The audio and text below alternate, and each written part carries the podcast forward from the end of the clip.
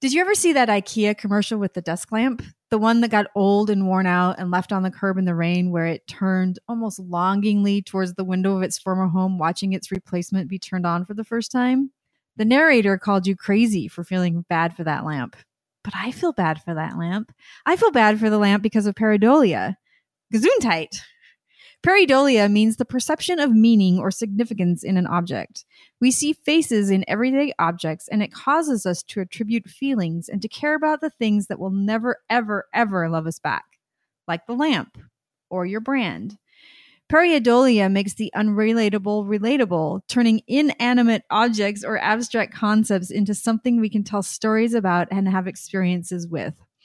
And we all understand the world through stories. I'll tell you one in just a moment. If you're a communications pro who works hard, doesn't compromise quality, and gets the job done, welcome home.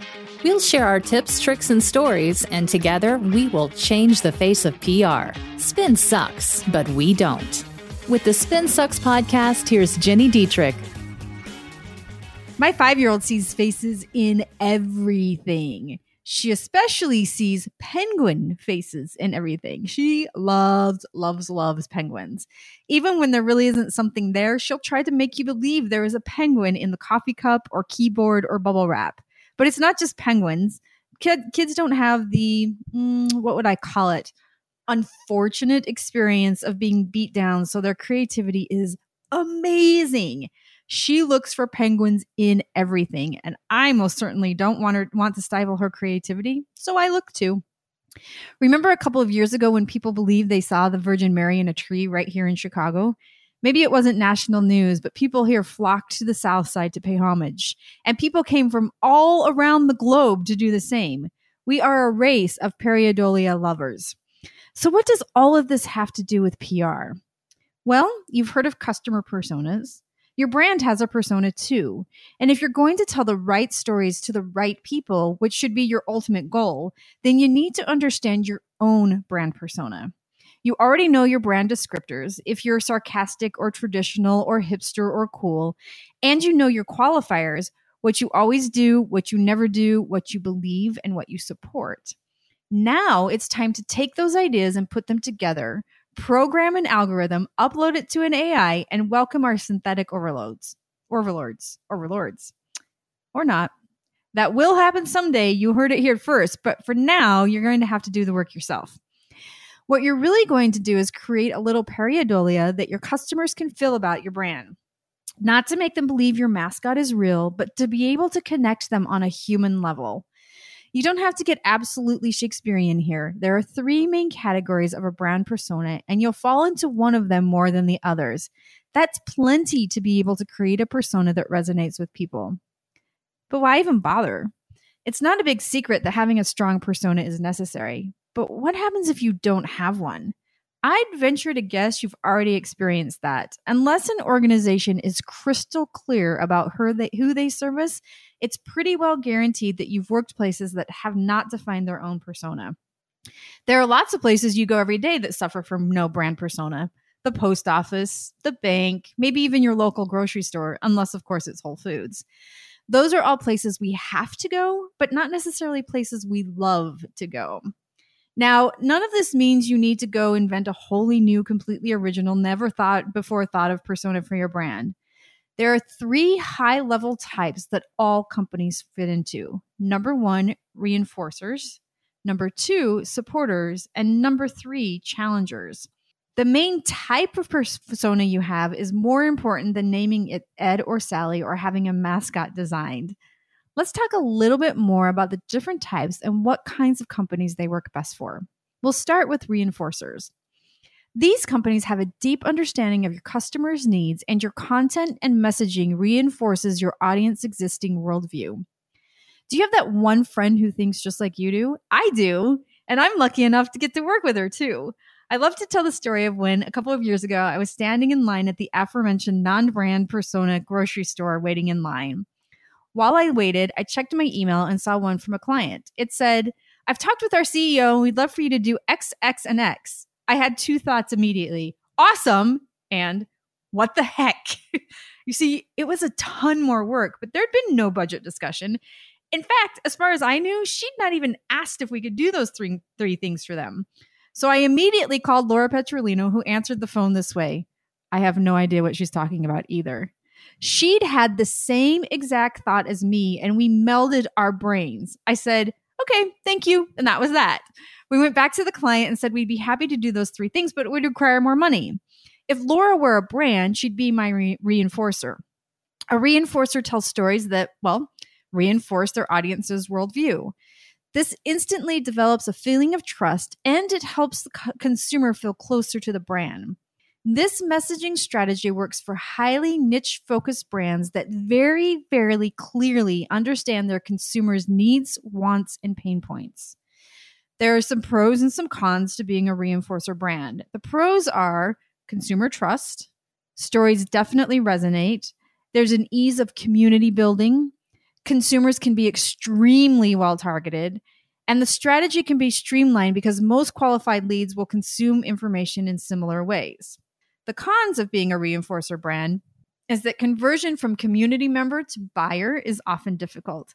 Often consumers simply enjoy being part of your community, but need to be presented with clear calls to action to convert. Reinforcer brands often make the mistake of not doing this, and I speak from experience. Another con is that you will alienate many consumers. Because a reinforcer brand is highly niched and targeted, you will turn away some consumers who might not be your exact target, but could still potentially be buyers.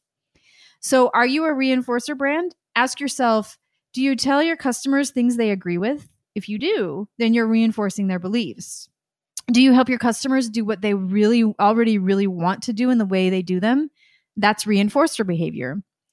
Do you create thorough content on specific topics that your audience looks for? The kind that would be completely over the head of anyone not interested? Reinforcers create those hyper focused niche pieces their audiences love and no one else gets. If reinforcers reinforcer brands engage with people outside their niche, it tends to feel like a click to those hanging on the periphery. So, if you're a reinforcer brand, make sure you stay within your niche so you don't make anyone feel bad. Now let's move on to supporting brands or supporter brands. Their customers have a big problem and you have a solution, maybe a new and exciting one that fixes it. Supporter brands are your cheerleaders. They help reinforce change. They push forward behavior change, whether that be as simple as product change or as detailed as lifestyle change. This works well for brands that are bringing in a concept or innovation that is needed and maybe even asked for. But change is still change, and human nature will almost always push against it, even when it's asked for. These messages help support the behavior change, empower frame revision, and establish new habits. habits. They must be persuasive, educational, and comforting.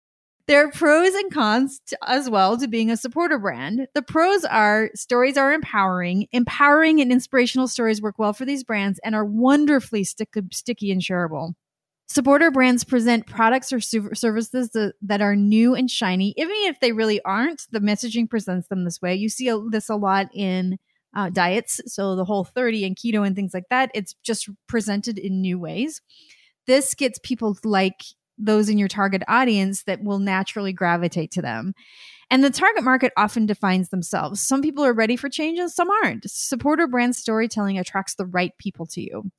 Now, the cons of being a supporter brand is there is a resistance to change. While the idea of change can be exciting, actually doing it can be overwhelming, and human nature is, is by nature resistant to change. Conversion to leads might be easy, but to sales extremely difficult. Buyers will also have a tendency to not follow through or continue. Supporter brands must have a very effective lead nurturing strategy, which continues after the sale to prevent both of these circumstances. And then the other con is there's a difficulty with emotional messaging. So, messaging must be challenging and persuasive while comforting, supportive, and educational. This can often be a very fine line to walk, and organizations must be very clear and consistent on brand voice and messaging with all team member and consumer touchpoints. So, to figure out if you're a supporter brand, you want to ask yourself Do I tell empowering, inspiring stories that our customers can see themselves in? Are you in a new industry? Have you invented something? Are you solving a persistent, ongoing problem? Do your clients find you and say, finally, this is what we've been looking for? The challenge of being a supporter brand, of course, is you have to be new or present something new. Apple is a great example of a supporter brand, but not many of us can replicate that. Now, the last brand persona type you might be is a challenger. Presenting a challenger story aims at your customers' deep seated and entrenched beliefs and behaviors. A challenge brand is the most difficult to harness. You challenge your target's view of the world, their preconceptions, and behaviors. A challenger brand is most appropriate for organizations that can use the challenge as part of their point of differentiation and have a target market which is challenging contra behavior is appealing to.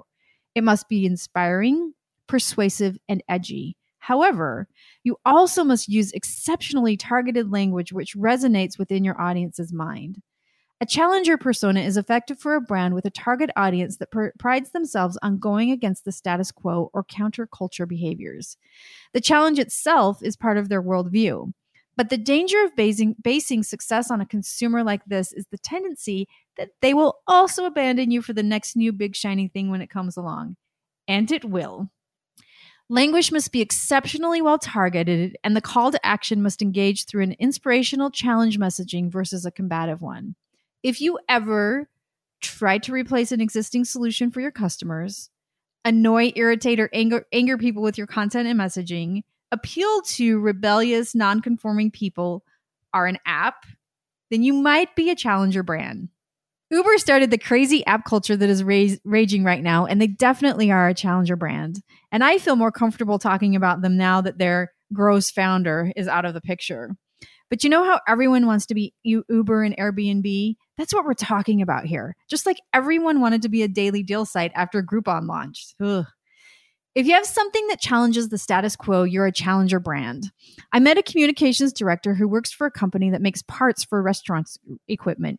You wouldn't think they'd be a challenger brand, but the innovation they've put into place to run their organization is so far out ahead of their competition, it's likely they'll never be beat they're not super innovative when it comes to technology in general, but how they're using it for a parts company is innovative.